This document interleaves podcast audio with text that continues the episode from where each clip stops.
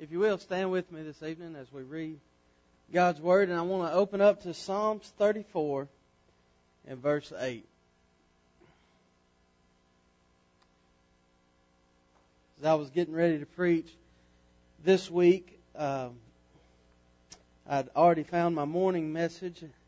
And this one verse, I just kept having it on my mind, so I said that's what I'll preach Sunday evening. Verse 8 O taste and see that the Lord is good. Blessed is the man that trusteth in him. Let us bow. Dear Lord, thank you for this day. Thank you for allowing us to come out, study your word. Dear Lord, help us, guide us as we do that this evening. That we take something from it that we can apply to our lives, dear Lord. Dear Lord, help us to taste and see that you are good and there is no other. Just forgive us all our sins. In your name I pray. Amen. As I titled this message this evening, I titled it Biblical Flavors. Biblical Flavors. The psalmist says, Taste and see that the Lord is good. As I began to look at that word taste and, and what it really meant, it, it means experience the Lord. Uh, the word taste is used in that sense several times in, in the Bible, and that's kind of what I want to cover tonight. One of those other instances is called the taste of death. Hebrews chapter 2 and verse 9. It says, But we see Jesus, who was made a little lower than the angels for the suffering of death, crowned with glory and honor, that he, by the grace of God, should taste death for every man. What's meant here is, is Jesus would experience death for every man. And as I think about our three flavors tonight, this is our bad flavor. The taste of death. Some have described it as a bitter taste. It is the punishment for sins. Romans 6:23 says for the wages of sin is death. That's the experience. That is the taste of death. Separation from God for all eternity is a sobering and awful thought. It is a taste no one wants to taste. The only ones, I wanted to read this. I found this verse as I was looking at this. Proverbs chapter 8. Proverbs chapter 8, verse 36.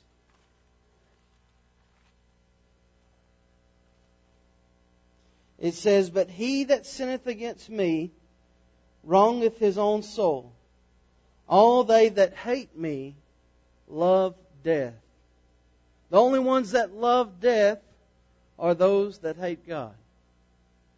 This is not the flavor God wants for any man to experience. You can see this in 2 Peter 3 and verse 9. It says, The Lord is not slack concerning his promise, as some men count slackness, but is long suffering toward us, usward, not willing that any should perish, that any should experience death. There, there's the Lord's desire for us not to taste it for us not to have to experience. And that's why in Hebrews, the writer says that he experienced it for us in our place. You know, when I was in the Philippines uh, with Brother Michael and, and we were over there, there was this fruit. It was called durian. Brother Steve knows exactly what I'm talking about. This, this fruit, man, it stunk so, so bad. And, and all the people around there, they'll tell you, oh, it's got the best flavor. I said, I can't get past the smell. And, and the bad thing about it, and I'm sure Miss Steve can tell you this, uh, after they ate it, they smelled, they sweated that smell for two days. It's awful. It's awful. It's one of those things that I don't want to taste.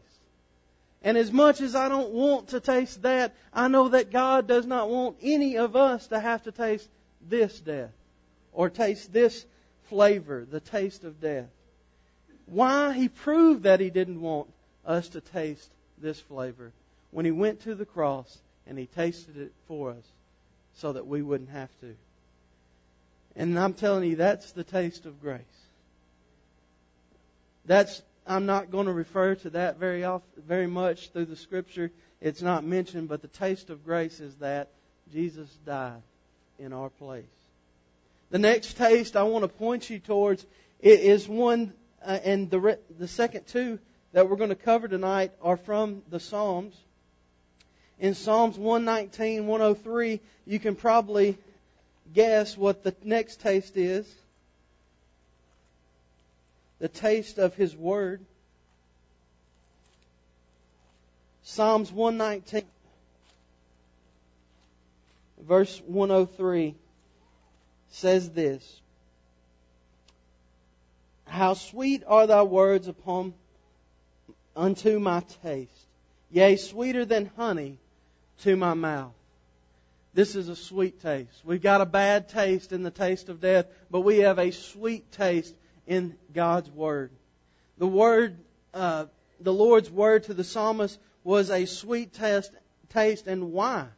We look to the New Testament to find out why these words were such a sweet taste. And in John chapter 6 and verse 63 says this. It is the Spirit that quickeneth the flesh, profiteth nothing. The words that I speak unto you, they are spirit and they are life. The Word of God is life. That's why it's a sweet taste, is because it is life. If you go over to Romans uh, chapter 10 and verse 17, you'll see a verse that's probably very familiar to you. It says, So then faith cometh by hearing, and hearing by the Word of God. They are life, but they're not only life, they're the avenue in which faith comes. The Word of God. It's a sweet taste. They are truth. When all else in this world is telling us a lie, we can always go back to the Bible to say this is truth. They have an awesome promise that come with them. The words of God we've been promised in Matthew 24 and verse 35. It says, Heaven and earth shall pass away, but the words shall not pass away. You get that? We have this, this sweet taste, the, the Word of God. It, it brings life. It's the avenue in which faith comes, and it's also promised that in a world that will pass away, everything will pass away, His words will always remain. It is our constant, it is our livelihood, it's His words. But I want to take you back to our text in Psalms 34. This is the third taste or flavor that's spoken of. Psalms 34 and verse 8. It says, Taste and see that the Lord is good. Blessed is the man that trusteth in him. The third flavor I want you to see is we've had a bad taste, we've had a sweet taste, but let me tell you about a good taste. The Lord. He is good. David urges us to taste and see, experience for ourselves that God is good. If you go back just a couple of verses here, in verse 4 through 7, David gives a testimony to the Lord being good. It says, I sought the Lord, and he heard me, and delivered me from all my fears. They looked unto him, and were lightened, and their faces were not ashamed. This poor man crieth, and the Lord heard him, and saved him out of his troubles. The angel of the Lord encampeth round about them the that fear him, and delivered them. You know, why is the Lord good? He hears when we call. Why is the Lord good? Verse 5. He sees what we're going through. We can, we can look unto Him and not feel ashamed. The writers of Hebrews says we can approach the throne of grace boldly. Verse 6, the poor man crieth and the Lord heard him and saved him from his troubles. David tells of, of this man that, that was poor, maybe oppressed is the better word there. And, and the Lord came and saved him from his troubles. So not only will he hear us when we cry, but he will take action for those who he loves. Verse 7 And the angel of the Lord encamped around about them that feared him and delivered them. God is a protector, not only in our lives, but to all the saints and all the ones he loves. Oh, taste and see that the Lord is good. Psalms 105 and verse 5. I just want to take you to some scriptures here in the Psalms. Psalms 105 and verse 5. I'm sorry, Psalms 100 verse 5. It was all running together on me. For the Lord is good, His mercy is everlasting, and His truth endureth to all generations. We talked about His truth being the Word of God. It lasts forever. That's one reason the Lord is good, is He's giving us, He's given us His Word and promised to us that it'll never go away. Psalms 107 and verse 1 and 2. It says, Give thanks unto the Lord, for He is good, for His mercy endureth forever. Let the redeemed of the Lord say so, whom he hath redeemed from the hand of the enemy. Then, if you go Psalms 136 and verse 1.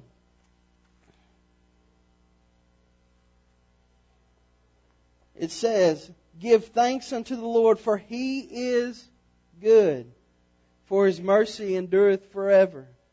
Psalms 145, just a couple of pages over, verse 9 it says, The Lord is good to all, and his tender mercies are over all his works.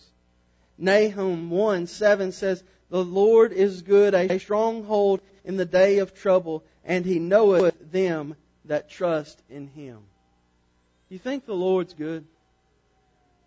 The, the whole Bible proclaims that he is good. And his, his work is good, and the things that he does are good, and the Lord is so good. I imagine to myself thinking if, if somebody brought a chocolate cake up here this evening said, This cake is wonderful, Trey, you can bet I'm getting a piece of it. Right? But the, the Bible itself proclaims that the Lord is good, and there's still people in this world who aren't willing to try. And that was the message that David was trying to tell the world in Psalms 34. Oh, taste and see that the Lord is good. If He is so good, and He is so good, you need to try it. David said, I've got proof. Look at this. Look at what the Lord's done for me. And, he said, I've got the proof here. Come and see that He is good. But I'm reminded of Psalms 107 as I think about all of this. Psalms 107 and verse 2 we just read. It says, Let the redeemed of the Lord say so. We are falling short on our responsibility if we don't tell the world that He is good. We don't have to taste spiritual death because He is good. He's given us Scripture and His Word that will last from everlasting to uh, everlasting, and yet He is good. We need to let the world know so that all can taste and see that the Lord is good. I think about the events going on in our country.